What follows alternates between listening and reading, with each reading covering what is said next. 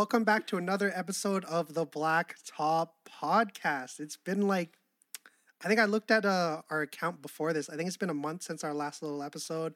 You know, uh, life is life kind of thing. You know, had health and safety protocols, school, work, all the things that kind of pile on top of like our everyday life outside of this. But considering that, uh, we're kind of right in that awkward sense of the off season where you know all the major free agents have signed there's not really too many trades going on but you know we're here to talk ball. Obviously there's a bit of stuff going around in the news. Uh disclaimer we're not really going to talk that much about kd just because you know one it's been talked to death and two uh i don't really see him going anywhere personally until like you know later on but that's neither here nor there. Boys how are we doing?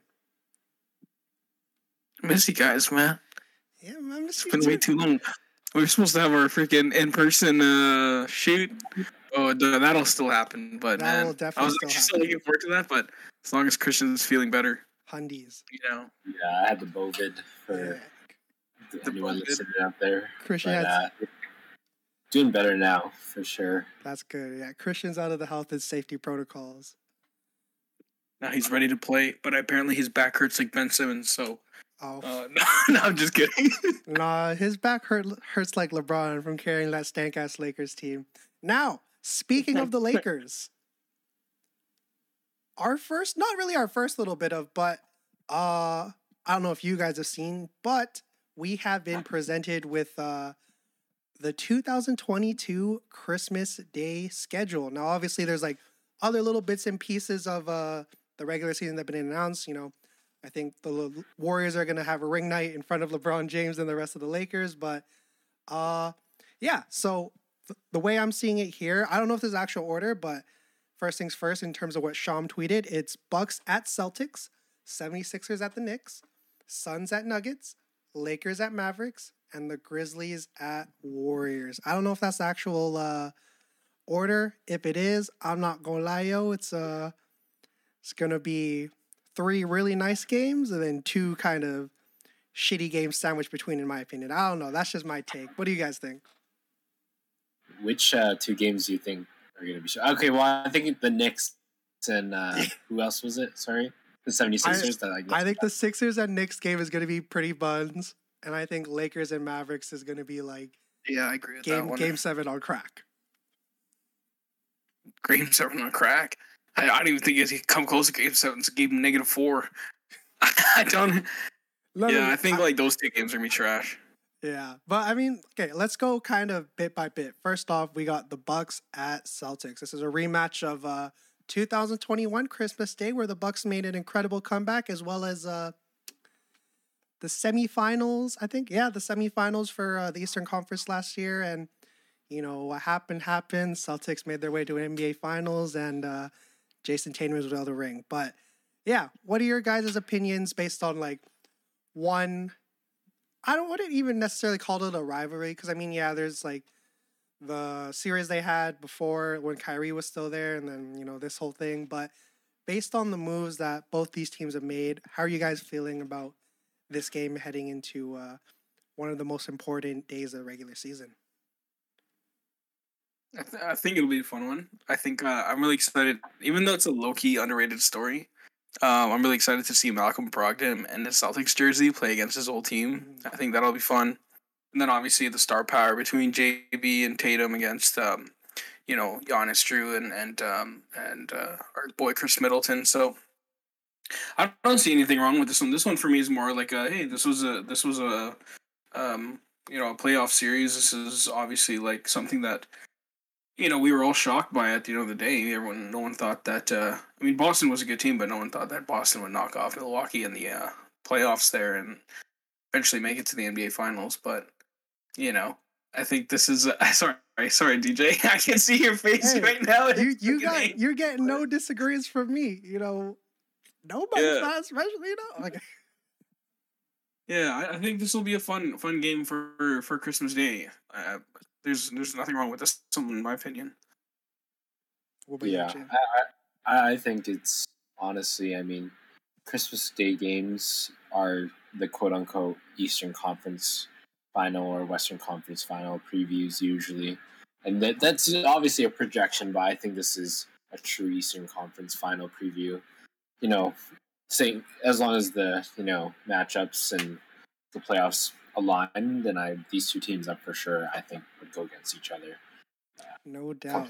No doubt. So I mean, I feel that we're all in agreement that the Sixers and Knicks is going to be buns. I mean, the way I'm seeing it, Joel Embiid is going to have 50. Mitchell Robinson is going to have four fouls in the span of like five minutes. So, I mean, is there any kind of redeeming qualities to like this game? You guys think?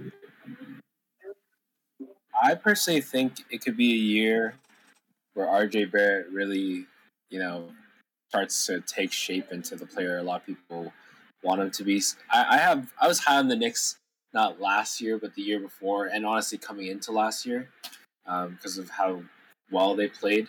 Um, kind of when uh, you know Julius Randle had won that Most Improved Player. I think they they'll definitely take a bit of form next year. I think they'll be more competitive than they were last year, but I still think yeah, the game will pretty, pretty be pretty mediocre compared to the other games. No doubt, no doubt. Ruben, anything to add, or just kind of echoing all the same sentiments? I'm I'm on the same place, man. All right. Uh, I, I, think I think Philly's gonna beat New York by at least twenty. Ooh, yeah, I would definitely take the over on that. Okay, that being said, though, Ruben, let, how about you kick us off for uh, the third game in this slate here? The Suns at Nuggets. How are you feeling about that? I'll be honest, I'm not that interested in this one either, though. Really? No, no, not really. Not really. I don't find. I I just I like the, there's a lot of star there's a lot of star power in it. You know, between D Book, CP, you know, Jamal's gonna be back, and and Nikola Jokic, but yeah, I don't know. I'm not. I'm not really that. There's not other than what uh, the Jokic and the Booker thing, and and the whole rivalry that happened, the Jokic brothers and that whole thing. Like, you want to make that a story, fine, put that on Christmas Day. But for me, it's not that interesting of a game. I think it's like, yeah, it's two elite contenders, but man, I would have much rather seen, um, you know, I, I love both of those, these teams, but I much would have rather uh, seen the Clippers in there rather than one of these, like it would Clippers and Suns or the Clippers and Nuggets, whichever. I mean, obviously, it would have had to have been Suns over the over the Nuggets, but I would have rather had the Clippers in there, considering uh, their guys are back, and it seems like the conversation around them is like they are the title contender, the, the title favorites, and um, I wouldn't even argue against that either. So I, I would have been more interested to see the Clippers in there. Fair point, fair point. But I, I feel like you know you're taking it out on the Suns and Nuggets, you know, just because you know such and such. But let's be real here. The one team, the one team that shouldn't be on is the fucking Lakers. I, you know, I think the Lakers and the Knicks are obviously, you know, NBA history, NBA lore, and all that crap. But let's be honest here, man. Last year, can you guys can you guys just think about all the days where, you know, you went through watching some of the games and then the last game of the night, you know, it was the Lakers. Yeah. Yeah, it was awful. I don't I don't know. I don't know. I just I there's something about LeBron James on Christmas Day for me that just feels traditional. Where it's almost like you gotta have yeah. LeBron on Christmas Day, you know? And you wow, why does my shit go so blurry? And um, but yeah, I would I LeBron James on Christmas Day is like tradition for me. It's more so LeBron than I think the Lakers at this point. Because if LeBron wasn't on that squad, I mean, they actually, you know, that's a lie. They'd probably still have the Lakers on Christmas Day, but I don't know. I feel like I feel like Christmas Day, as long as LeBron's in the league, just it wouldn't be normal without him playing on December twenty fifth. Very true. Very true. Now heading from there, Christian. Speaking of LeBron, how much do you think the Mavericks going to win by on Christmas Day? Man, I, I don't know. I mean, I have. I wouldn't say I have hope in the Lakers. That's a bit of an overstatement. But you know, I think there is something to prove for them this year. I think the matchups, if you think about it, the game, you know, if you consider a full healthy squad, I don't know who's really taking AD on that team. Christian Wood is honestly as much of a power bones as AD is, uh, like in most senses, like in terms of just how fragile they are. maybe AD has shown a bit more, but Christian Wood has honestly got some pretty weak ankles. Um, I don't know. I, I could see a competitive matchup if AD were to return to you know a top ten MVP voting form, but otherwise it's Mavs by twenty five. I'd say. twenty five. You know, fucking man, thirty. All right. Uh now obviously this last game, I think not to be biased, but outside of the Bucks and Celtics, when you look at all the games that are slated, I think this is going to be the one. You know, Draymond Green just had his wedding. Congrats to that man. You know, they look like had a fun time with that little cannabis bar. But yeah, it's crazy. Yeah, for real. Grizzlies at Warriors. I mean, I, I don't know if you guys remember, but there was that whole little like uh what was it? Kind of not really back and forth, but the whole thing where uh Ja and Draymond had a little back and forth on the Twitters with like the Christmas Day stuff, and now we're gonna see this. Uh first of all, do you guys think this is like even necessarily a rivalry, or do you think this is just sort of kind of that recency? Not, I wouldn't use the word bias, but the recency beef. I think we'll call it because you know last year we had uh, the Hawks and the Knicks on Christmas Day, and that wasn't anything brewing before that playoff series, but obviously that was that. But yeah, what y'all think about that last game? I think this is this is another Hawks and Knicks situation, but I think it'll last longer considering that the Grizzlies are going to be around for a while, and um, I think it's just one of those things where it's like, yeah, there's a bit of recency bias because like it's a hot thing, it's a hot narrative from last year. You also had Klay Thompson talking all that smack about uh, um, what's the name, the the Jaren Jackson. You know when they when he tweeted strength in numbers and he started talking all that mess, and then Ja Morant talked all that mess, and that's kind of how it all started, anyways. And then, you know, I think it was kind of just the players enforcing themselves into this Christmas Day matchup and I think we know that those those guys there's a little bit of tension between the two teams, just you know with their personnel. But um, you know, unless unless you know the Grizzlies, you know, take out the Warriors, um, you know, in a playoff series, or if they're constantly meeting each other every year, then I don't think it's much of a rival- rivalry other than narrative basis stuff. You know, these guys are talking mess. That's it. You know, I don't think it's a you know, rivalry. And I'm sure Draymond would probably say the same thing. I think he has said the same thing on his podcast, anyways. So, yeah, what do you think, Chen?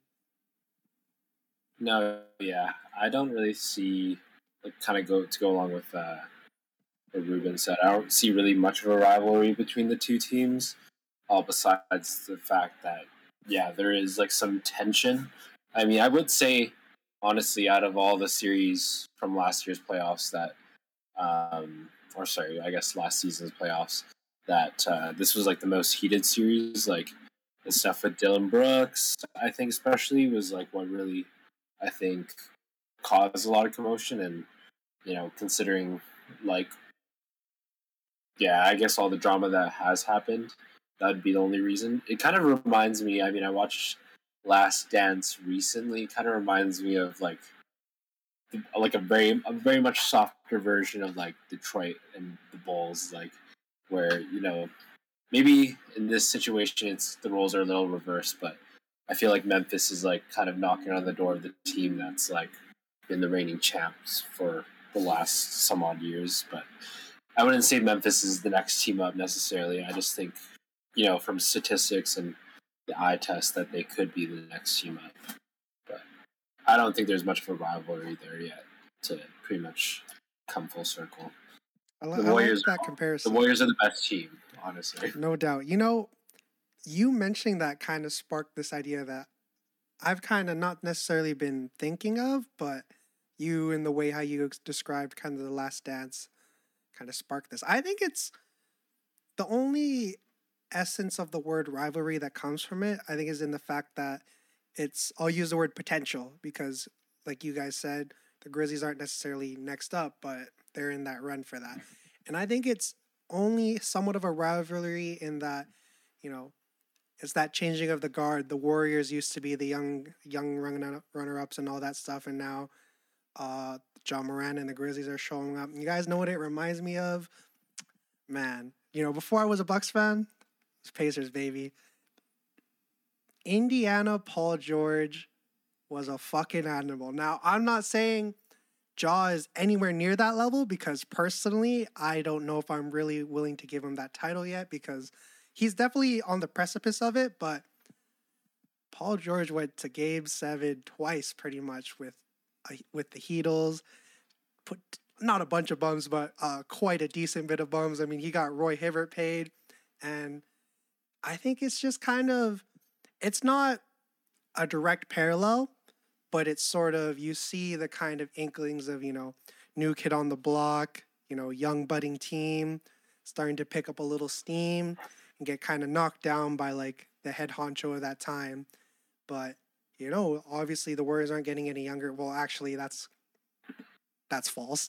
But, you know, the the key guys are starting to age out a bit and you're starting to see this next generation come up and I think this can grow. Again, I don't think it's necessarily at that level of uh of like a supreme rivalry, but based on sort of how we're projecting the future of these two, I think it has that potential to potentially be in that con- type of conversation. I don't know. But that's just Yeah. a, little, food for thought, I guess. Okay. Heading from there though. So as I said earlier, we're kind of in the awkward stage of the off season. You know, most of the people have signed. DeJounte Murray's been traded. We're kind of at the point where whoever's left in free agency isn't necessarily going to be uh, your go-to guy. He's not going to be your first to third option. This is mainly going to be guys that are uh, helping with backup roles, which isn't necessarily a bad thing because you know if there's anything any championship team has exhibited is that there's a lot of depth on those teams. I mean, I can't think of any other team that played less than like a seven to eight man rotation for for the finals. But uh yeah, so I'm gonna list off some of like now granted this isn't my opinion, I kind of just Googled top free agents. Well some of them I definitely agree with, but uh for those listening, if you are kind of I don't really know if uh you know this guy is really a top free agent. This is what Google told me. All right, so I'll just throw it out and you guys tell me who you guys think they should go to. Let's start off with uh let's start off with the veterans, yeah? LaMarcus Aldridge, you know, coming off of uh I think a roller coaster would be the lightest way of putting it. You know, his time with the Nets has been one filled with like a bunch of hardship, whether it be uh the first round sweep or the fact that he retired for a bit and came back. Uh, Lamarcus Aldridge, where do you guys think he should sign? Or, you know, even if you want to be on that boat, he should retire. I don't know. But yeah, where do you guys think the man should go?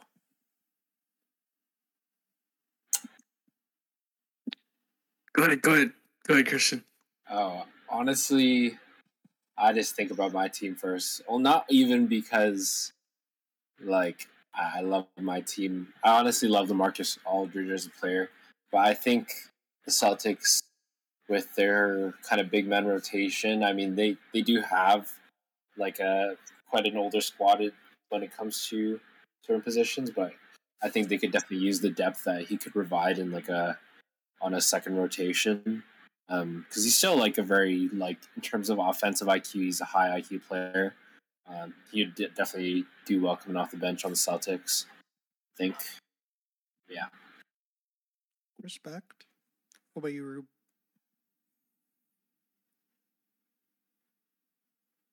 I don't know. I just don't see it. Like I'm off the top of my head. I don't know if there's a roster fit for him. Um, because you know Chin made a good point, but also I really like that big rotation that they already have. You already have that that veteran big and Al Horford. Um, the one name that I was gonna, the one team that I was gonna say actually, DJ was Milwaukee, considering their struggles with big men over the last two years and health. But I don't know if Lamarcus Aldridge is even that much of an upgrade if you're talking about health wise. Like he hasn't really been. Um, well, I mean, he missed pretty much. He was he retired and then came back from retirement, right, because of his heart issue. So yeah, I don't know if there's um, yeah, I don't know if there's a spot for him in the league. They, they at least right now, I would have said Milwaukee, um, because he is a stretch big now, and I think that's what they really need. Um, but off the top of my head, I don't think there's a spot. I wouldn't mind him in Milwaukee. I think, yeah, when it comes to looking at the roster how it is now, I don't think it's necessarily that you need hard rotation guys. I think it's that you necessarily need depth, and you could definitely provide that. The one team I'm thinking, uh, you know, when we think about how stressful being an NBA player can be, you know, whether you're a starter or a role player, there aren't a lot of ways you can say uh, you're relaxed in the league unless, you know, your Bo Cruz averaging, you know, five daps a game, two waters handed out and all that. Nah, but uh I like Lamarcus Aldridge as uh Joel Embiid's backup. You know, Joel Embiid's obviously gonna like take up a lot of those minutes, you know, upwards of like 34 to 38 minutes a game. So when you're looking at the Sixers roster, I think their backup right now is technically Paul Reed. And although I think Paul Reed definitely showed some flashes of being the potential to get into the rotation, I still think that if you're the 76ers, you don't necessarily have the luxury of uh, hinging your bets on a young guy, unless it's like a Tyrese Maxey and they take that massive jump. With Lamarcus Aldridge, you're not asking him to play upwards of 20 minutes a game. You know, let him get his 15 minutes, 15, 18 minutes a game, provide some solid backup minutes. And uh, I was looking at his stats earlier. I thought, because, you know, one guy I was potentially putting on this list for us to talk about was like Paul Millsap. But mm. looking at what he did last year, he was, uh, for lack of a better word, he was kind of cooked. But Lamarcus Aldridge, I think in the games that he did play, which obviously wasn't a huge sample size, but I think it was still substantial enough to say that I think he has the potential, not necessarily the potential because, you know, he's kind of past using that word to him, but he has the makings to, I think, be a super solid big off your bench, provide a little bit of support for Joel Embiid, who doesn't necessarily need a mass amount of it to begin with. And just inserting him into that, I think I think that could be nice. But okay. Yeah, I think he can still be a contributor at ten to fifteen minutes a game. Yeah. You like, know. I think I, he's, I just, he's at end of the rotation, you know, end of the other rotation, but still like a massive part of the team because whether it be being able to stretch the floor or in the locker room or something. Yeah, like definitely being that veteran, which I think a lot of teams are lacking nowadays. Lamarcus Aldridge, you know, when it comes to the short list of players I want to win a chip, he's definitely on that. Yeah. But all right, next one up. Uh yeah, let's talk about this guy. Uh so last year this man signed with the Lakers, you know, tried to be about chasing the ring, and we all know how that turned out. It's uh, unarguably one of the greatest scorers to ever touch the hardwood, Carmelo Anthony. Were y'all thinking he should, or maybe he will land? You know, because uh, personally, I don't know if any of y'all were going to say this, but I don't think he's going back to LA. And I don't think he should.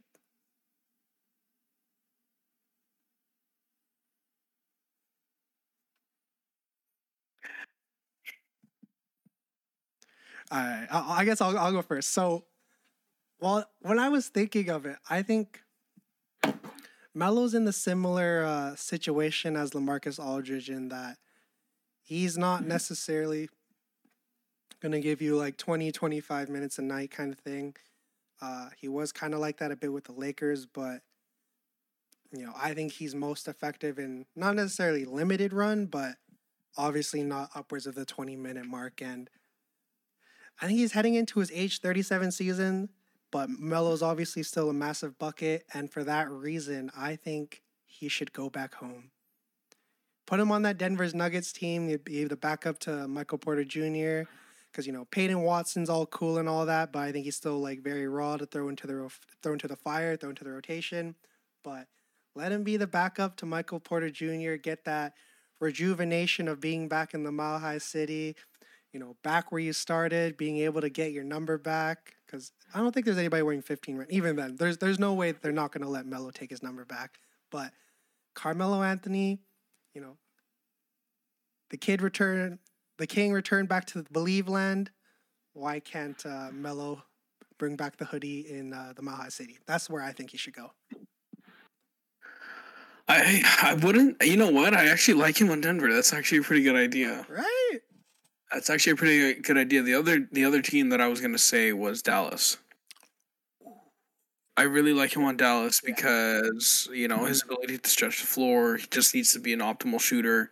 He doesn't need to have the ball in his hand as much as he used to now. Um, but he can still obviously get his buckets in the mid range, and I think uh, what they lacked at certain moments last year was you know they had a bunch of guys that could create from the perimeter, and and and this team was really good at at spacing the floor, but they didn't have the in between guy, right? Other than Luka. And you know when they close the paint on Luka and when they close the gaps on Luka, you know it, it closes a lot more opportunity for the rest of the team. So if you have a secondary guy like like Carmelo, and he's not going to go in there and score you know twenty points like he used to, but if you just have that mid range threat, somebody who's able to get a uh, you know a basket, you know who's a threat in between, um, and obviously can spread the floor, get the buckets inside, rebound the basketball a little bit still. Um, I think he played really well last year too for the Lakers. For sure. I think that, yeah, I think that he had a lot of his moments. Um, and he was relied upon to play a bigger role when that he should have. And I think a team like Dallas is where he can have Dallas and Denver. I think both are alike, where you can plug him in similar to uh, Lamarcus Aldridge's role. You know, ten to eighteen minutes, whatever it is, but you you just have somebody who's out an offensive threat outside of, you know, the guys bringing up the ball, and that's really important that you can dump that down low and the guy can get you a bucket. You know, the in between and um, you know that makes a big difference uh, against defenses. So I think that's what they were missing last year. I don't know if that's a piece I would say Carmelo Anthony Anthony takes them over the top against the Warriors in the Western Conference Finals, but it's a nice piece to have. Um, you know, to your depth chart for sure. No doubt. And I like the narrative too, because obviously we all know what happened in Houston, or what didn't happen in Houston, I guess is a better way of putting it. I think Mm, yeah. him, you know, not necessarily reclaiming his name because actually, yeah, in a sense, because that was the whole not really him getting blacklisted. Or yeah, he kind of got blacklisted, but yeah, I think the idea of him going back to uh, the state where they kind of ruined his career for a bit, you know, let him tear it up in there. I think that's nice. And Chin, where do you where do you think where do you think Melo should go? No, I agree. I think the only thing I would add, like, as another possibility, would him, like, I, I, I don't know. I have this kind of thing with like seeing older players go to teams that like use kind of a good locker room role model. Um, I think about like young teams in the league, and I think the team that kind of stuck out to me is probably the Hornets. Um, I think Jordan Brand too. yeah, like I, Oh, th- I, I don't know. I do think there is like a sort of thing that the Hornets may be missing, and obviously, I think a lot of it has to do with the age of the group itself. Um, and I think they could use someone who has like true veteran experience to kind of pave the way for them a little bit in terms of kind of creating like a an identity in the team. Maybe not, you know, creating an identity that ro- revolves around Melo's game because that they're just gonna just gonna get worse. But uh, yeah, I like the idea of that. I think the only kind of pushback I would have on that is that while yeah, while veterans are, are amazing to have, I think Melo. I don't want to say he's too good, because you know that that sounds kind of elitist in a sense. But I- I think there are other options in terms of a veteran you could get. But I think Yeah. him being on that team, if he just wants to get buckets, I think that's one of the places for him to go for sure. But if he wants to win the ring, yeah, that's that's a whole nother conversation. But I like the idea of that for sure. Okay, heading from there, uh, let's talk about uh Montrezl Harrell. Obviously, you know what's happening with that thing is whatever's happening. But assuming he does play basketball this upcoming season, where do you guys like him? This is an interesting one because now I'm trying to think about teams that need an optimal optimal scoring big. And um you know, my first thought was Clippers, but they can't afford him. Um unless like because obviously his name's a little bit tainted in the league right now, could he be had at, at a much lower price? Like is he signing an MLE or is he signing a minimum? Like eh, there's clearly no market for the guy right now. Um and you could probably say the same thing about Mr. Miles Bridges. Um, but you know, for Montrezl Harrell, like a team, you know, personally for me, I don't know if I'd want to see him on a roster right now. but um, yeah, the, the Clippers stuck out to me as one. The Lakers, another one as well. Um, I think that that makes sense um, for them. But you know they need more de- defense. But I think like if you if you can get a Montrezl Harrell anytime, um, you know that's that's a benefit to your team. You know, for me, it's it's it's it's hard to look at these guys individually because we look at these remaining free agents, right? And my biggest thing is why are they still in the market? And most of the time is because there isn't a spot for them right now, and or there there really is no market. So we look at guys like Montrezl Harrell, like LaMarcus Aldridge. There's a reason why these guys are still kind of remaining free agents as they are. So it's hard for me to pinpoint like a specific team. But for for a guy like Montrezl Harrell, it's a team that severely lacks a lot of scoring or lacks any punch or any talent, overall talent. So I was even thinking Sacramento, a team like Sacramento, because that's a team that's trying to compete for a playoff spot, right? And they feel like they've gone fully. They traded Tyrese Halliburton, which we all thought was a stupid decision, and then they decided to take on and, and go fully invest in, you know, the signing Malik Monk. They've got their two-headed dragon and and um, Fox and and uh, the big boy Sabonis you might as well try to invest in as much talent as possible. So a team like Sacramento, I feel like, would be a beneficiary both to Montrezl Harrell because this is a good starting point for him again to kind of, you know, you know, revive his image a little bit or, or whatever else is going on with his situation, and or for Sacramento to get back into winning ways, and then, you know, just that just that injection of talent should be able to help them. Now will it uh, will over like does it match what they want to do long term, like in terms of their game style, their gameplay. Like he's not a defensive player, but it looks like their their team is going to be focused a lot on the offensive end between Sabonis and Fox. So, you know, you have an optimal scoring big like Montrezl Harrell who averages like what seventeen and eight on a game. And, and has been a six man candidate. That's a guy you want off your bench if you want to be a successful team, and you do need depth in the regular season for you to be a winning team. So, um, you know, I, w- I would say Sacramento is, is a good team for him I if like they can that. afford him. I like that. What about you, Jen? If I'm being honest, I actually don't know what happened with him. I'm like listening to you guys. I was trying to search it up. Like, It's a weed charge, wasn't it? Was it? That I yeah, I think it was. Um, there was a yeah, it was a we charge. I think. and and it wasn't even like a little bit. I heard it was like you know like massive amount, but yeah, Yeah, don't know. he only charged for marijuana. He was like, yeah, it's a lot. Okay. I, I feel like the way I was taking it in, I thought it was a another Miles Bridges type beat, and I was like, all right, well, I don't want this guy anywhere either. But uh, no, I mean, okay, I'm not, I'm not be saying I'm an advocate for you know pushing drugs or whatever, but Right. uh, I mean, I, I it's just you know lifestyle stuff, and anyways, no, I I, I kind of get the idea that like maybe he does need to like not be on a roster right now. Um, but I think I double down on what Ruben said. I think he'd fit really great in Sacramento. And- Or and it's California, so you know how they you know how they play about that. yeah, I mean, yeah, I, I maybe he'll be welcome to the culture, but no, I I think he really definitely needs to be on a team that could use like a supporting six man role, big like how he kind of played.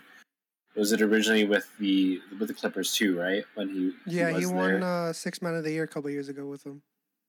yeah when uh when him and Lugo were kind of coming off that rotation i think he's like still like one of the better stronger rotational players but uh yeah Yeah, that was a fun team. Uh for me, I, I don't know if they can really afford him, but I like the idea of him on the Mavs. Now, obviously, the Mavs will kind of Yeah. hung hung their hat on a bit of the defensive end in recent in you know recently, but when you look at their team, it's a lot of what can these players do for Luka in a sense, and not that Montrezl Harrell won't be able to do anything, but what they are lacking, I think, is guys who can. This mm-hmm. sounds kind of counterintuitive, but play out of the system in a sense, you know, because as much as teams can prepare for whatever situation is thrown at them, the end of the day, you know, rest in peace to Bill Russell. He said it best. This game has always been and always will be about getting buckets. And Montrezl Harrell, when it comes to uh, anything within the paint, I think can definitely provide that with for you. And when you look at kind of the big rotation for uh, the Mavs, I, I I would consider that Christian Wood's probably going to play more of the four there, just given his he's like 220, 230 or something. He doesn't really have the size to play at center, and I think Montrezl Harrell sounding pretty tasty off that bench, but I think I'm not entirely sure if they can really afford him, but if it is, it would be dope. Now, speaking of one guy that uh not necessarily fumbled the bag actually yet. Well, it's Dennis Schroeder. You know, Dennis Schroeder could have signed, I think it was what, upwards of like 80, 90 mils. That happened. Everybody, you know, clowned him. He took his licking. But where do you guys think Dennis Schroeder could uh, end up? Because, I mean, he's still 28. So he's right in the prime of his career. Obviously, had a bit of, you know, the year with the Lakers was kind of a wash. And this little back and forth year this year with the Celtics, I think, and uh, the Rockets. But yeah, do you guys think there's a spot for Dennis Schroeder anywhere in the league? You know, you know I'd like to see him. I would like to see him shore up the backcourt in Atlanta. I would like to see him back in a Hawks jersey. Um, I like Dejounte and Trae Young, and um, I know that they have Aaron Holiday there now, but I do like the idea of Dennis Schroeder in there as their backup and as their uh, veteran point guard because man, if you have a sure, if you have a really sure, like surefire rotation in your backcourt, and you have a three guard combo between Dejounte, Trae Young, and Dennis Schroeder, um, most oftentimes your backcourt is is so important to your success in terms of your game planning and, and having a coach on the floor. And you know, Dennis Schroeder is not a bad player. The reason why is obviously it's just is it's hard to have a market for him when a lot of these teams have really good backcourts already, and he's going to demand a price much more than you know. Unfortunately, there's a market available for him. But if he's willing to take another minimum, or much less money than he could have, you know, that he, I, you know, that he fumbled with LA, um, yeah, I'd like to see him in Atlanta. Um, if I'm being completely unbiased, I think that that um, that really s- like solidifies what the rotation is in the backcourt. I like that. I like that's a that's a damn good pick. What about you, Chin? What you thinking? Man, Ruben, Ruben is really coming with these picks. Yeah, that's Uh, I think uh, I think if I were Dennis Schroeder, I would want to like yeah, like I, I do agree he's still in the prime of his career. He's actually like an honestly a very talented point guard that has kind of just been misused and mistreated by you know a really shitty LA organization. Um, I think he could kind of thrive in Santa.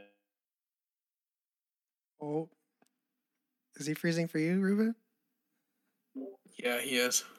Oh, I, I think it was saying San Antonio. Ah, San Antonio, uh, Yeah. veteran presence. I mean, it, it's uh, that would actually be a good place if he were to revive his career. yeah.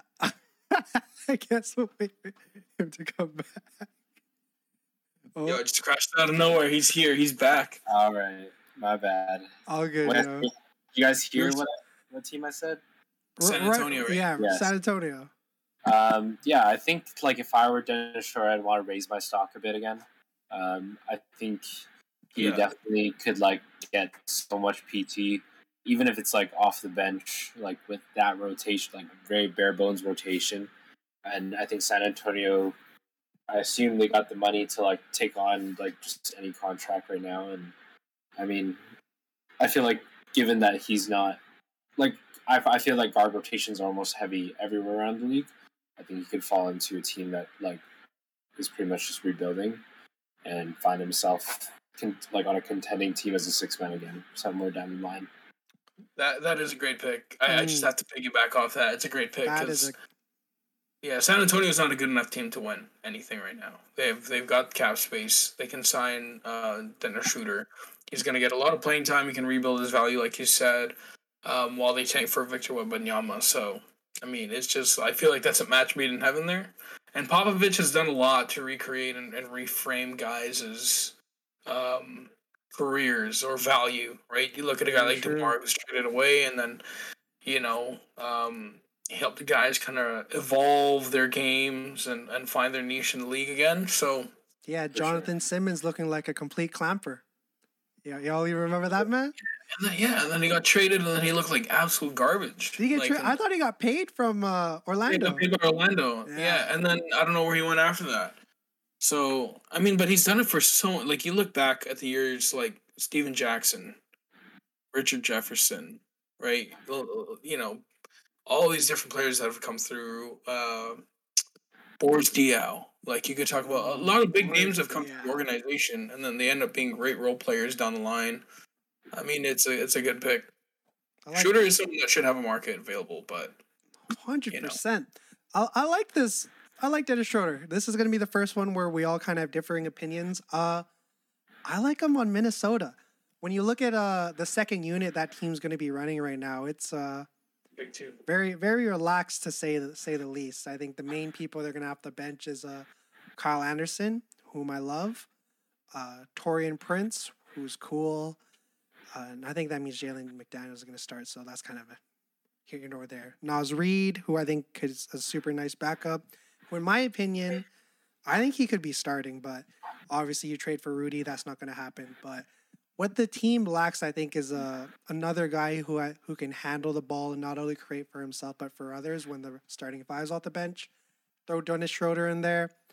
He's not only one going to be effective, but number two, he's going to be in his element. He's going to be where he's most accustomed to. And I think that's the thing in the league that a lot of guys have a lot of time struggling when it comes to finding that. It's your role. Because, you know, obviously everybody that's ever been in the NBA was the guy that was dropping 50 bombs in high school and was had the entire offense play through him. And once you get to the league, ain't shit sweet sometimes. And you throw Dennis Schroeder onto a team that is very interesting. I obviously I don't think any of us want to label them as contenders yet, but when you look at the talent that's on there, I I don't think they're very uh, very far from that needle being moved to that position. And when you add a guy like Dennis Schroeder to really anchor your backcourt for uh, the second unit, helps push it a bit, a little bit further down the line, in my opinion. But yeah, Yeah. that was good. This is the first one we had like all three differing opinions. And uh, last but not least, you know, this guy currently has the qualifying offer. So as it is right now, he's still probably going to go to the Cavaliers if there's no market for him. You guys know what I'm talking about. It's the better half of Sexland, Collin Sexton. Where do y'all think? Uh, but so rather than saying like you guys think he's going to stay in Cleveland, let's say if he were to go somewhere else, where do y'all think he would go? Even though I think we can all we're all in agreement that he's probably going to be a Cavalier this year, but you know, think it's out of the box a bit. I'm gonna reuse my answer from the last one. I uh, I personally think like he's also the type of player who is coming off a pretty bad injury, um, and it's kind of uh, unfortunate thing around the league where when players do get injured, even not severely, honestly, that their value drops drastically um, just because of the risk factor. Um, but I think he's obviously going to come back and still be a performer. Um, and I could see him like doing the same thing in, uh, sorry, in San Antonio, but at a bigger catastrophic level. And then you know, in, in the craziest grand scheme of things, he could be like, like in the best scenario, like a max contract player possibly. You know, because he's really got that talent. Um, Cleveland is like a pretty crowded team in terms of talent, and I, I, I, mean, yeah, I do think he's going to go back there, but in a perfect scenario, he could definitely like make his way up. I mean, Darius Garland did it when uh, he kind of disappeared, or when Sexton disappeared. So I I don't know. That's where I like project Collin Sexton in my mind. He's, he's had really big glimpses of being a, a really great player in the league. Respect, respect. I like that. Rube, Yep. I'm gonna throw out every every like every guideline, every cap space, and I just said here's a team that should look that should be expressing interest, um, and it'll probably be by sign. I think I think technically it's only allowed sign and trade at this point, I think so. Yeah. if I'm not mistaken, because he's a restricted free agent, and then obviously it's a qualifying offer. But um, there's a team that were to throw an offer sheet at him, and or sign and trade, I think one team that I really like is the Washington Wizards. Right? They don't they don't have a point guard, right? They don't have a point guard. I know they just they just acquired Monte Morris. They um they they picked up DeLon Wright, but um I like I like Collin Sexton's fit beside Bradley Beal, and we've seen over time Bradley Beal's most successful seasons have always been with the ultra athletic point guard who can do multiple things on the floor and defend at both both sides. Um, and I like Collin Sexton's ability there, and he's a younger player, right? He's he's someone that um, you know has got a little bit more umph in his game right now, and I think can support a Bradley Beal, who is still obviously naively staying in Washington. Um, but you know, I think that's a really good partner for him. You know, Collin Sexton is not a small guy; he's a six three guard, defend multiple you know ends of the floor, uh, multiple positions from the one to three. He's an active guard. He can score the ball. He can drive to the rim. He can hit the three somewhat. Um, but I like his athleticism beside Bradley Beal. I just I just like the fact that you know a jack of all trades kind of guy beside has Bradley Beal, and then Bradley Beal's had his best seasons with Russell Westbrook and John Wall. So I mean, you know, I, I think I'd like to see that kind of that combo kind of thing, you know, continue on for both of their careers. And I think the Washington Wizards provide him with the open, available opportunity that he doesn't have in Cleveland. Respect. That's another good pick. Yeah, those another two solid picks. And uh, again, maybe maybe it's only when it comes to when we're talking about guards where we're on different pages. But for me, I want to see Collin Six Sexton as a Dallas Maverick. Now, obviously, I don't think that's going to work cap wise, but you know, that's beside the point. Who does Luka play best alongside? Jalen Brunson. What is Jalen Brunson?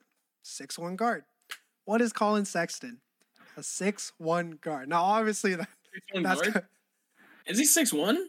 That's what that's what he's listed in in 2K. I'm going up, even though he's probably like oh, Fred. He's, he's, he's bigger than that. He's Collin Sexton. Yeah, I think he's bigger than that. How I think he's six two, six three. Six two. If he's six two, six three, that's even better. But there's no way six one. He's he's bigger than he's bigger than. He's bigger where it matters. Is he's bigger where it matters. That's true. he's bigger where he's got third leg. no, Collin, Collin Sex, y'all, come on now, y'all. Put some respect on Sexland, the better half of it. What is this? This man's literally, I think his nickname's Pitbull or whatever, but Collin Sexton alongside Luka Doncic has the upside to uh, potentially be better from a scoring aspect compared to, you know, him and Jalen Brunson. Uh, Collin Sexton.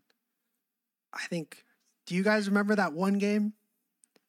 This was when Cleveland was so down bad. This was, uh, I believe, Darius Garland. He might have been asked during that game, but what did Collin Sexton do? He put the fucking backpack on and torched. I think okay, what's what's we talked about this early in like way one of the pods back, but with the Nets record of how good they were and when the big three was on the floor, one of those losses is because of the fucking bag work Collin Sexton put on in front of them, you know. Yeah. You put that alongside Luka Doncic, whew, that's cookies. But no, in all, in all honesty, if Collin Sexton were to kind of take one of those more team friendly deals, I think the Mavs are one of the teams that should definitely hop on it. Is he going to take it? Probably not. But from uh, what's the word? The optimistic side of me, the optimistic basketball fan that wants to see Collin Sexton get get it get his buckets, not necessarily his money, but you know you can do both at the end of the day. You put him on that team. Uh, we always talk a lot about the gravity players are able to generate. Steph Curry, we've seen parts where all five men are on him. Pause. Giannis Antetokounmpo, we've seen parts where all five men are on him. Luka Doncic has that similar gravity towards him, and whenever that happens, a lot of the floor opens up a lot more for other guys. Collin Sexton's never experienced that. So when you put him in a more open space, allow him to create his own shot, and just overall, again, when you have players generating their energy towards one more player rather than kind of spreading it out, that shit gonna collapse. And I think you put Collin Sexton in that situation, looking very nice. Only reason I wouldn't want it though is because Jaden Hardy is one of my favorite rookies, and uh, that would kind of take his role. But Yeah. So obviously, there's a lot more free agents we could talk about, but let's get into uh, the exciting part of the pod. Not that uh, the stuff we're talking about right now isn't exciting because you know, shit's always excited when you hang with the Blacktop Pod, baby. But Backshots podcast. Backshots Podcast, baby. Oh. keep that in. Keep that in. Hundred percent, that's staying Keep in. that in. That's what she said. Holy Angelina Jolie. Oh my goodness. Okay. So Big boy. that's for that's for all the that's for all like the the BC peeps. Anyways, So the Vancouverites. undies. We got another draft to do. This one's going to be a lot of fun, I think.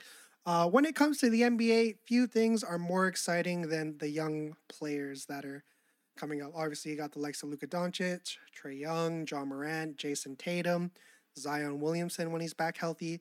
These are the guys that really are ushering forth this new generation, are showing that the league's going to be in good hands. So, with that being said, the Black Shops, the Black, the Blacktop Podcast presents the Under 25 Draft. So, how this is going to work? Uh, we already spun for uh, the order off, like off camera, and uh, yeah. So as you guys can see, here's a little stopwatch here. If you're watching the video version, if you listen to the audio, uh, just use your imagination. Each of us will have a minute to make our picks, and uh, we're doing a full 10 man rotation. Uh, it's divided between guards, wings, and bigs, but honestly, y'all can do what you want. And yeah, so the draft order itself is going to be Ruben with the first pick, me with the second pick, and Christian with the third pick. And we're doing a snake style, so that means you have the first pick in the first round, you're gonna have the last pick in the second round, and vice versa, and so on and so forth. With that being said, boys, are y'all are y'all ready to get this thing going? Big Luka Doncic. yeah, I a little little uh not necessarily backstory, but I'm pretty sure there's no way on God's green earth that Luka Doncic is not the first pick. So obviously Ruben's gonna pick that. We're not even really gonna be super dependent on this clock, I don't think, but yeah, with the second pick, I am going to go with I'm dead. Give me give me Jayson Tatum. You know, obviously Nice. his stock might be a little low because of the finals, but uh, still still a very solid guy and to build my team around. Christian, you got up. All right. Since I have two picks in a row, my f- the third pick uh, will be Zion Williamson. Nice. Respect. I mean, this guy, there's not much to say about him. Played 82, 85 games in the league. So, you know, he's a well well seasoned player. No, but jokes aside, he's yeah, he's a dominant force, no question about it. Um, and with my second pick, oh man, this is tough. I am going to have to take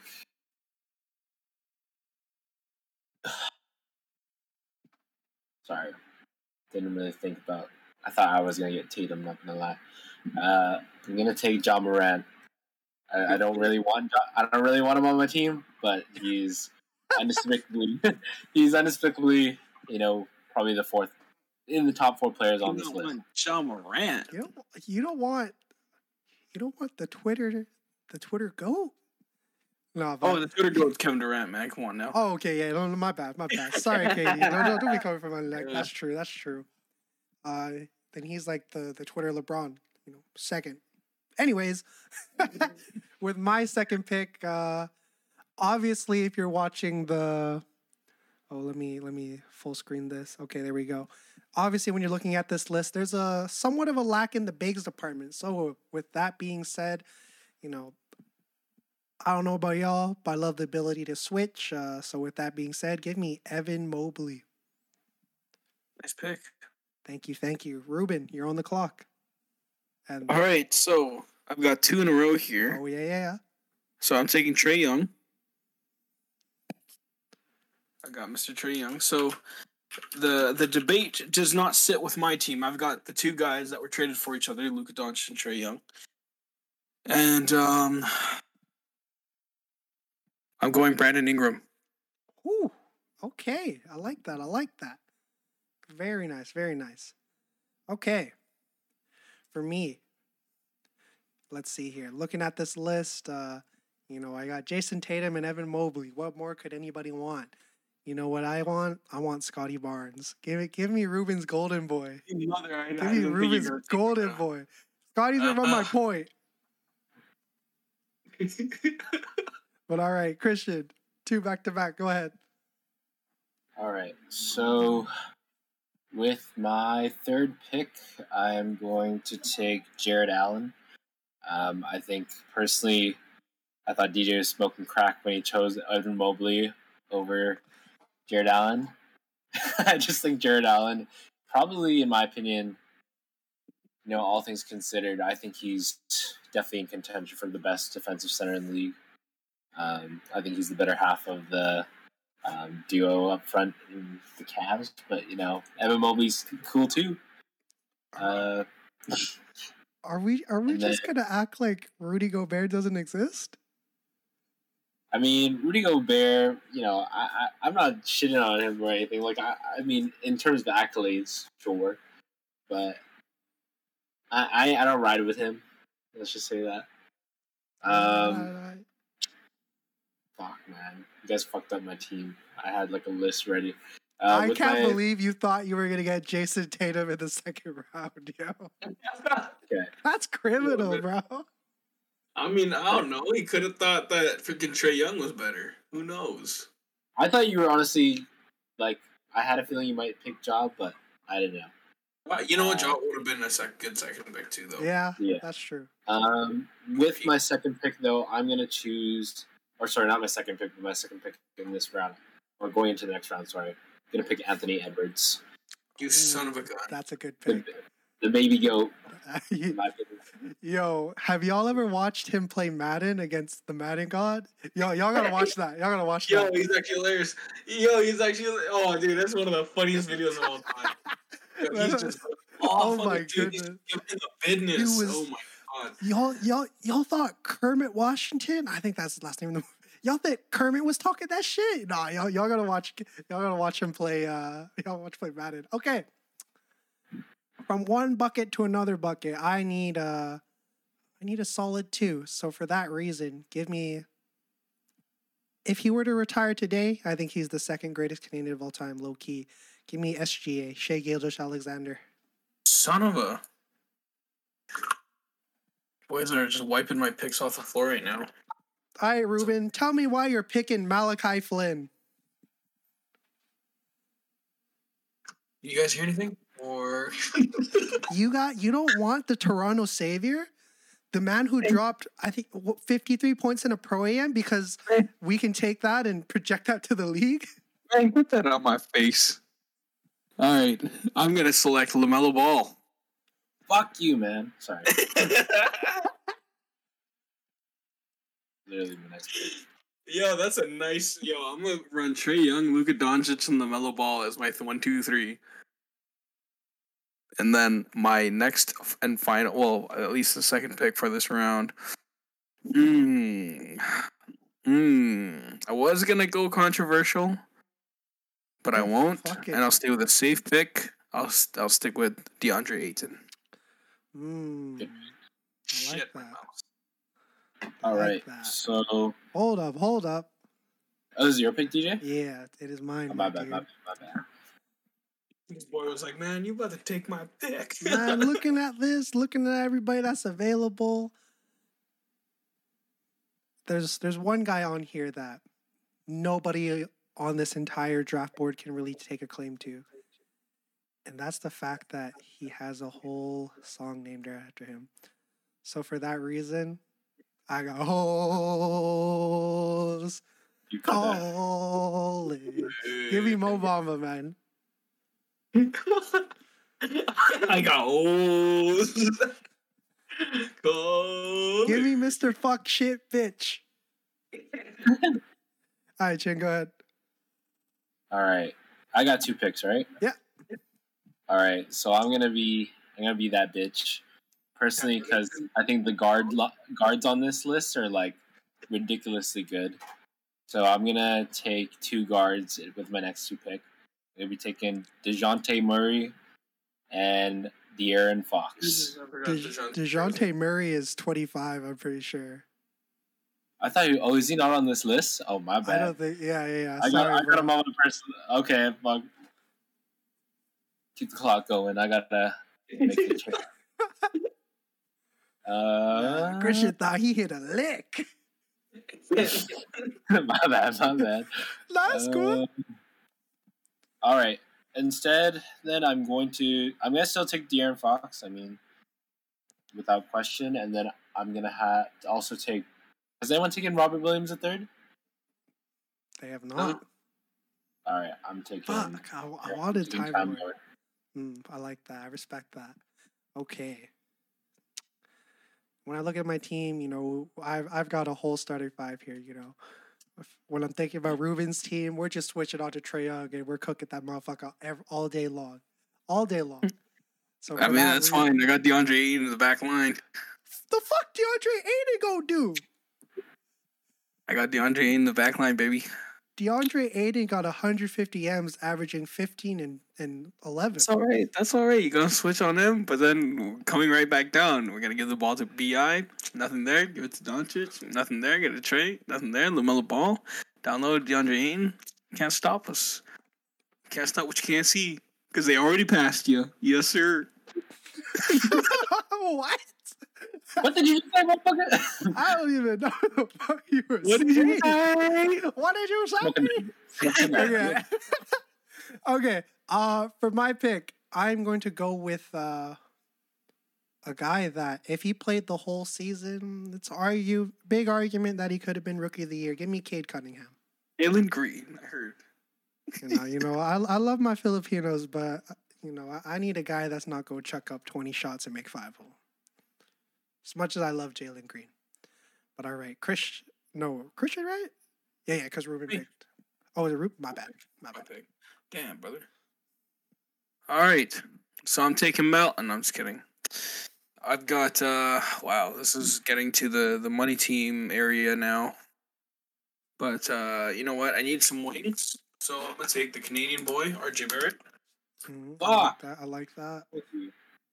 I think he's gonna have a breakout year, by the way. I do think so as well, honestly. I think he's I- gonna have yeah. huge year. He's gonna play with Brunson. Brunson's gonna be really beneficial to him. And then I think, wow, this is a really nice list of players. Um,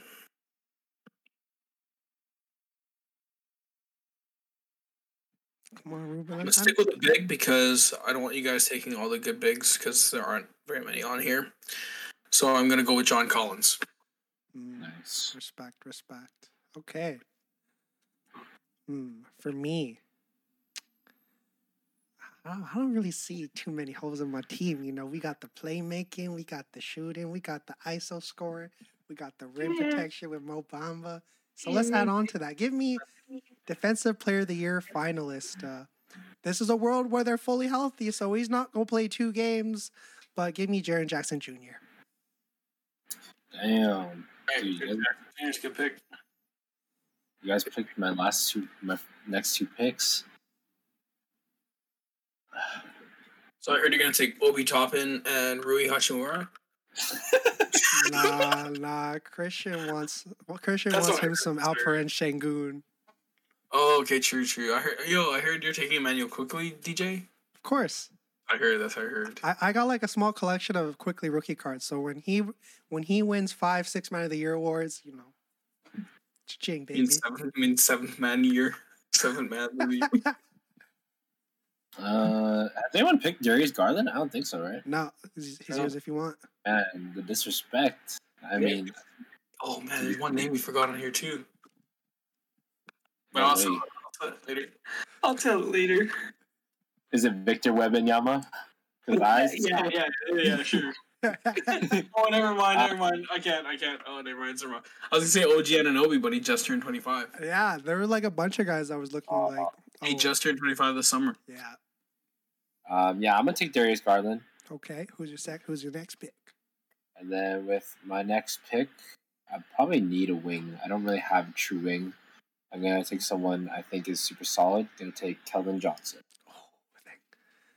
Hey, if we're talking guys who are gonna take a big jump, Keldon Johnson's gonna he's Yes, gonna sir. average like 22 points when the Spurs go like seven and 59. That doesn't even equal 82, but that's just the record of uh little little trivia fact: the worst win percentage in NBA history with uh, Charlotte Bobcats. And when I look at guys who are going to take that big step next year, there's this one guy I'm really holding a lot of faith on to, and for that reason, give me Franz Wagner.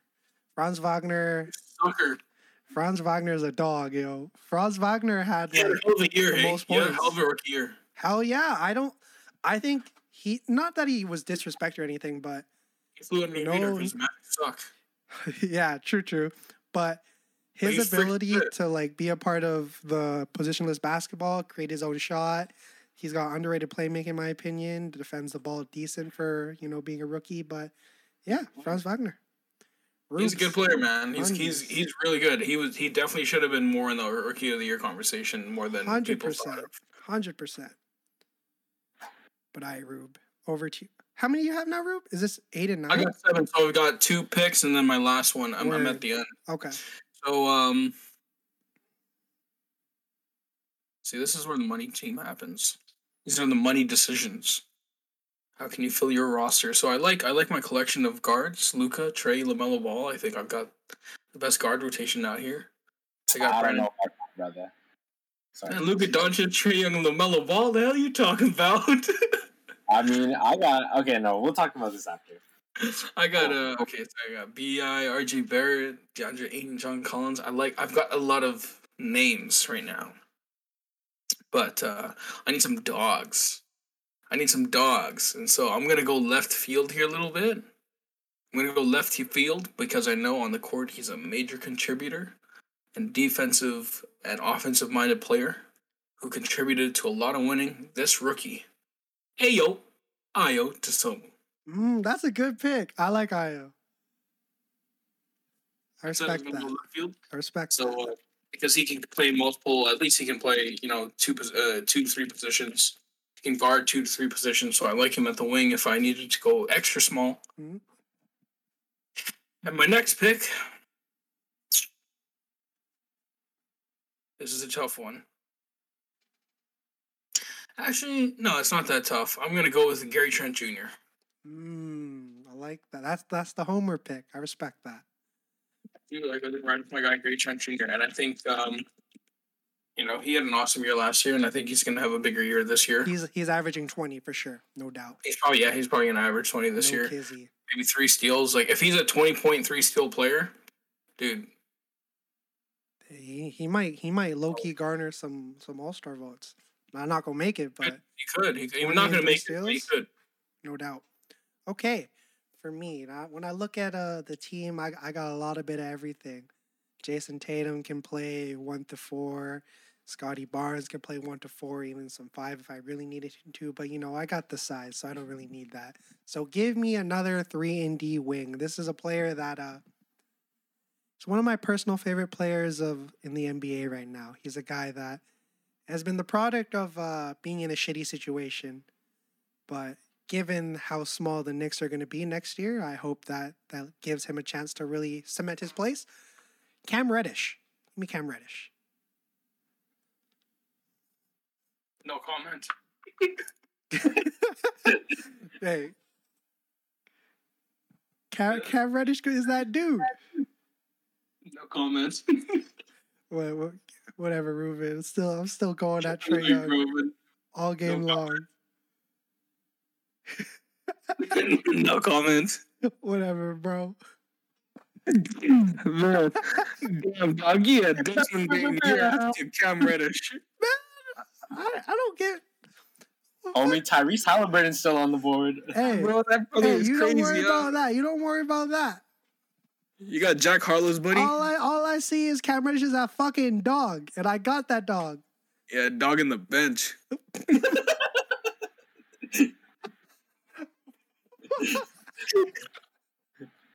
Oh shit, that's good. I, I don't even know how to come back. Hey, it's only because it's only because it's Tom Thibodeau. put him on any other team. I'm not saying he's starting, but he, he's making an impact at least, at the very least. That brother wasn't impacting the 10th seed Atlanta Hawks either.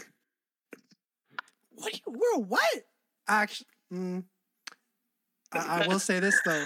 He needs an opportunity, though. I do agree. In, in in game six, he he was that fucking dude. Was what's the thing? You you guys know? You guys want to know something about Trae Young? You know when it comes was to the, when it comes to the nitty gritty, when it comes to the big clutch moments, yeah, sure, you know, beat the Sixers or whatever. Fuck that. Where was he during Game Six of uh, the Eastern Conference Finals? Yeah, he was at a bum ass ankle. What happened in the first round this year? DeAndre Hunter was the best player on that fucking team. And that's why give me, you know, Cam Reddish. All right. Ch- Are these your last two picks, Jen? They are.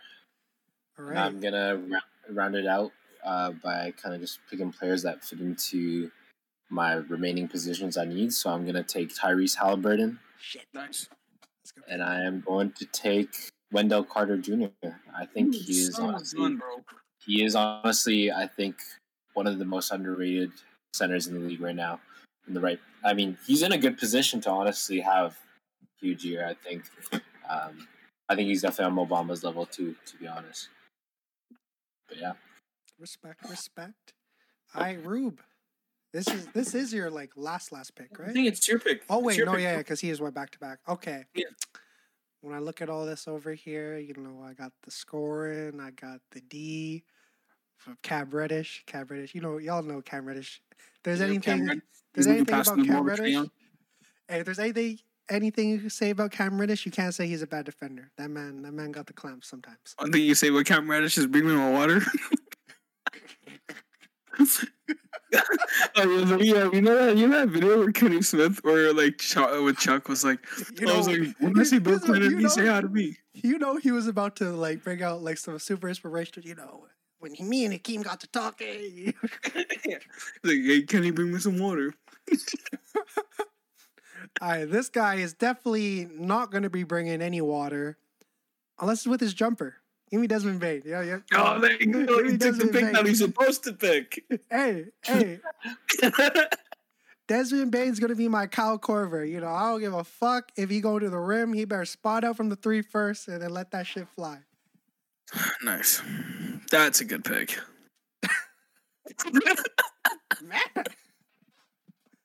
I'm going to because he What's knows better. Cam Reddish is garbage. Cam Reddish is not garbage, bro. Cam Reddish is not garbage. I will not take that slander. All right. Cam Reddish is Damn. the Lonzo Ball of this draft. Put him in the right situation and he's going to flourish. That's a fair. Yeah, that's a fair. That's a fair comparison. Damn, I don't know who to take for my last pick. Come on, man. It's Mo- it's Milwaukee's finest. You know you want to take Momo Kalish Philly. You saw you Yo, saw him Omar, go. you're Omar, you're He's seven. not even on here.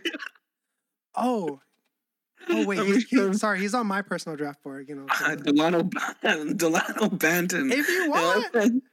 no, hell no, I'm not taking Delano Banton. But you know what?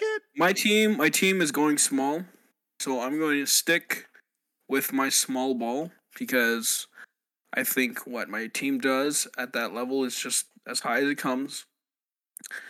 Between Luka, Trae, LaMelo, Ayodesomu, I got a lot of ball handlers, got a shot, a lot of shot creators. Guys can spread the floor, play fast in the fast break. I mean, I know what it's like to play on a team where there's like no six footers, but you can outrun um, anybody on the floor, and if you have good rotations, you can you can uh, you can negate a lot of uh, you know big players.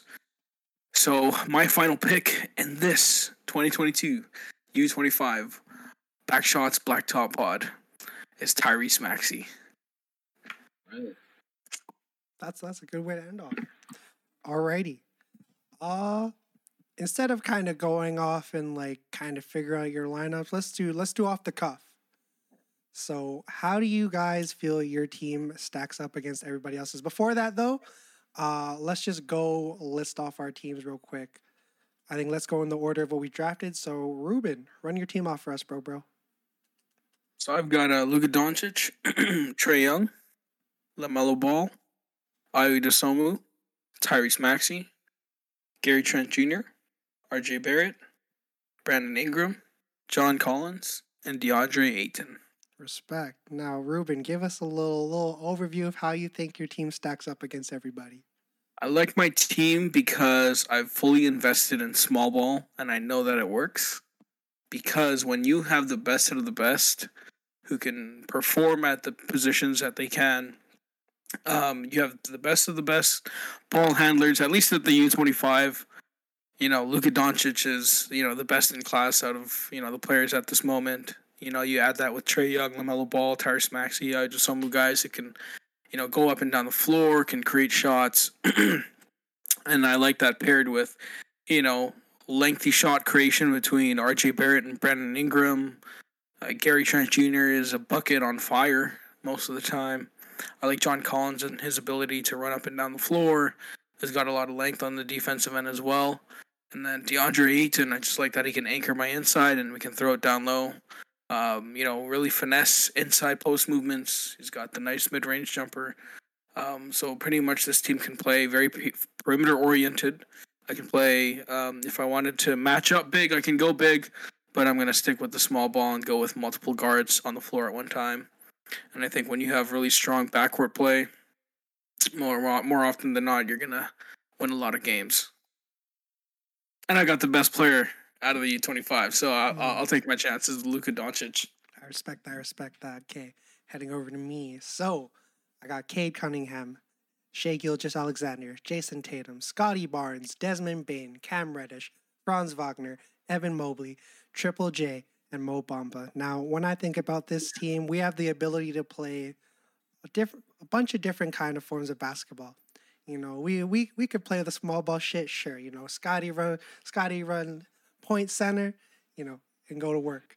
We can run conventional, you know. We got Evan Mobley, uh, Trey J. You know, uh, he can't grab a rebound to save his life, but at six eleven, you know he's gonna slot into center for me. Or if he's not feeling it, I got Mo Bamba, and Jayson Tatum is a guy that uh, I'm not saying his stock's at an all time low, but uh, it's tough when you're the second best player in the finals and you're getting paid that amount of money. But uh, shit talking aside, Jayson Tatum is uh, one of the greatest things since sliced bread. He he has a lot of upside. He's led a team to the finals, and uh, he's gonna sign a fat ass contract next year. Scottie Barnes. I, I know Ruben been watching all the pro AM games of Scottie Barnes. Scottie Barnes has been clapping motherfuckers left and right. You know, it's the off season. He's picking up James Harden 90, 90 feet and he's clapping in his face. And when we see him do that in the regular season and the playoffs, hopefully it's gonna be it's gonna be must see TV. And his jumper looking a lot better. I got Desmond Bane. He's gonna spot up. He's gonna get in where he fits in. Cam Reddish, y'all talking down on my man's name. Put some respect on that motherfucker's name. Cam Reddish is gonna be a premium three and D wing. Franz Wagner, premium three and D wing. Cade Cunningham, generational talent, six eight, can play multiple positions, defend multiple positions, all of that. Shai Gilgeous-Alexander, I think in when you look at the advanced stats, when you look at the isolation scoring, very few match up to that man. So he's gonna be, you know, a bit that six man role, get in where you fit in, get all the buckets you want in the world, and then we'll go from there. So I think this team has a, a lot of potential. You put this team together. Well, you could put all our teams together, probably gonna win a chip. But when you look at this team, the ability to play multiple positions, switch on to multiple positions. That's right, Ruben. I like that. I like that. You see that? You see that, man? That's a man that should have gotten more run in uh, Atlanta. That's a man that should get more run in New York, and that is a man that will get more run in New York. So put my some respect reaction, My real reaction to that damn pick. You know why Nick Nurse's mouth is so open like that? Because whoa, that was a good fucking pick.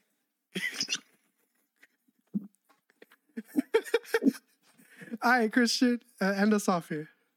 All right. Best for last, as uh, you know, as it should be. Uh, I'll do it in order of, uh, yeah, just in order of uh, position. I got De'Aaron Fox, Ja Morant, Anthony Edwards, Tyrese Halliburton. We've got Zion Williamson, Jarrett Allen, Keldon Johnson, Robert Williams III, and Wendell Carter Jr. Nice um, team. yeah, team. so. Um, All teams are nice, man. Yeah, to be honest, like my team could honestly like rotate between any players on any given day. I mean, between De'Aaron Fox, Ja Morant, Tyrese Halliburton, and Darius Garland, they're all quite literally, you know, besides Tyrese, and I think next year it's very possible like they're all all star guards, and then do you have Anthony Edwards, who I think I'm gonna slip into like the like the three. Personally, think he's like big enough and kind of has that frame, and he is posingly six six now, so he's goat goat size.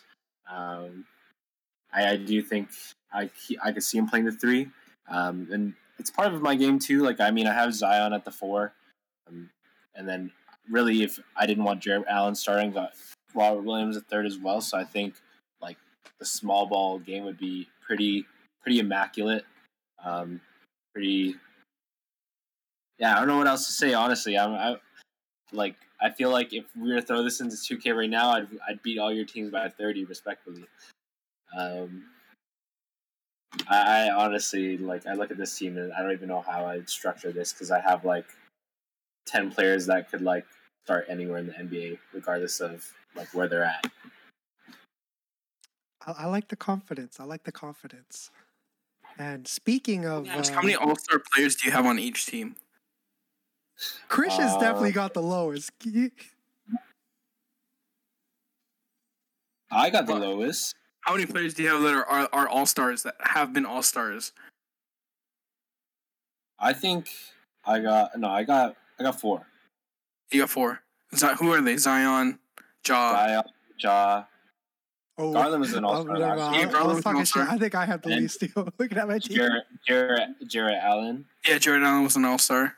And let's be real, like Anthony Edwards, like he kind of just flipped out this year. Like I have players who are like outside of like the All Star name, like should be on like another three of my players, honestly. How many All Stars do you have? So officially, I only have one, Jayson Tatum. but Hey, yo, hey, hey, when we look at it, SGA has the capability of being an all star. He should be an all star, but he always gets shut down. Cade Cunningham, generational talent, for sure, gonna have a few all stars. Scottie Barnes, ceiling of a team. Hmm? Your team has the highest ceiling. yeah, for sure. And you know who's the one guy's gonna make this shit all go? Scottie Cam motherfucking Reddish. Scottie Barnes. Don't Scottie Barnes too. Scottie Barnes too. Scottie gonna average a cool 20, Yeah, 10, his name, and should be 5. Cam, his name should be Cam Rubbish. You know, Ruben, I'm Rubby. I- I'm gonna say it right here on the pod. Cam Reddish is gonna be a solid, super solid rotational player for the Knicks this year. no, man, he's gonna he's gonna average a cool 12, 5, and 3. All right, so uh, the next order of business here is No, but for real, Cam Reddish. I will I will live and die on this hill. Cam Reddish has the capability of being on the level of an RJ Barrett. He just hasn't really gotten his proper shine. I don't think he's gonna really get it in New York, honestly, but what he's gonna be able to do in New York, work hard and uh, save Jalen Brunson's ass on the defensive end because that motherfucker's gonna get cooked every night. I mean, he's gonna get cooked by Luka Doncic anyway. So, Yeah, so, anyways, yeah. All right. I've got four All Stars. I got Luka, Trae, LaMelo, and Brandon Ingram. So, and uh, you know, you I, I think that alone, I, I think Ruben's team, if you throw him in, they'd probably do the best, but like immediately, I lack a lot of size, man. yeah, there's I'm lacking size. So if you know how to utilize that size, you know, come on, man. This is the Backshots podcast. You know we know I how to use size don't matter. We got You three know- Filipinos in this damn building right now. Hey, hey, you know we all about five seven, five nine, around there, but that's like, man, that's six feet in the Philippines, baby. That's all. That's all that matters. yes, Ersky. Hundies, hundies. Cam rubbish. I will not stand for that. Yeah, put put some respect on my man. Cam Reddish is going. He's going to put motherfuckers on notice this year. Just know that. Just know that. Just know that. See this right here? I'll see the, the kids eating barbecue chicken. That Look looks at Doncic against Cam rubbish this year. that looks more like Luka Doncic against Jalen Brunson when he returns. You know, I'm gonna say it right here. Luka probably gonna have 50 on Jalen Brunson's ass when they when they go to the when they go to the Garden. It's big bangs. He's definitely he's definitely gonna cook Jalen Brunson. No, but with that being said, this has been another episode of the Blacktop Podcast. We're super happy to be back. And uh, boys, any last little uh, messages to give off before we we end this thing? I'm so excited to see Cam Reddish play next year. I am also pretty excited to see Cam Reddish play next year. That's what I love to hear. That's what I love to hear. In all honesty, he's he's he's probably gonna. I hope he gets traded again because you know you know what. You know, Hey. I hope he goes honestly. I hope he goes to the Jazz and he puts motherfuckers on notice. Put him in that trade. Let him let him be the dude over there. It's, it's gonna be fireworks, baby. Just know that. I would have loved the Raptors. See, yeah, he- he'd put. Mm, I I don't know where he'd fit in there though, because I feel like They need, they need, they need, they need length. They need wings who can guard multiple positions, and Cam Reddish is that kind of guy. yeah, All, all seriousness, but I digress. The, the, Cam Reddish is a hol- wow. Put some respect on my man, y'all. That's that's all I gotta say. That's all I gotta say. So with that being said, stay safe, stay blessed. We'll see y'all soon. Oh, oh, oh. Back shots, back Uh. shots, back shots. oh.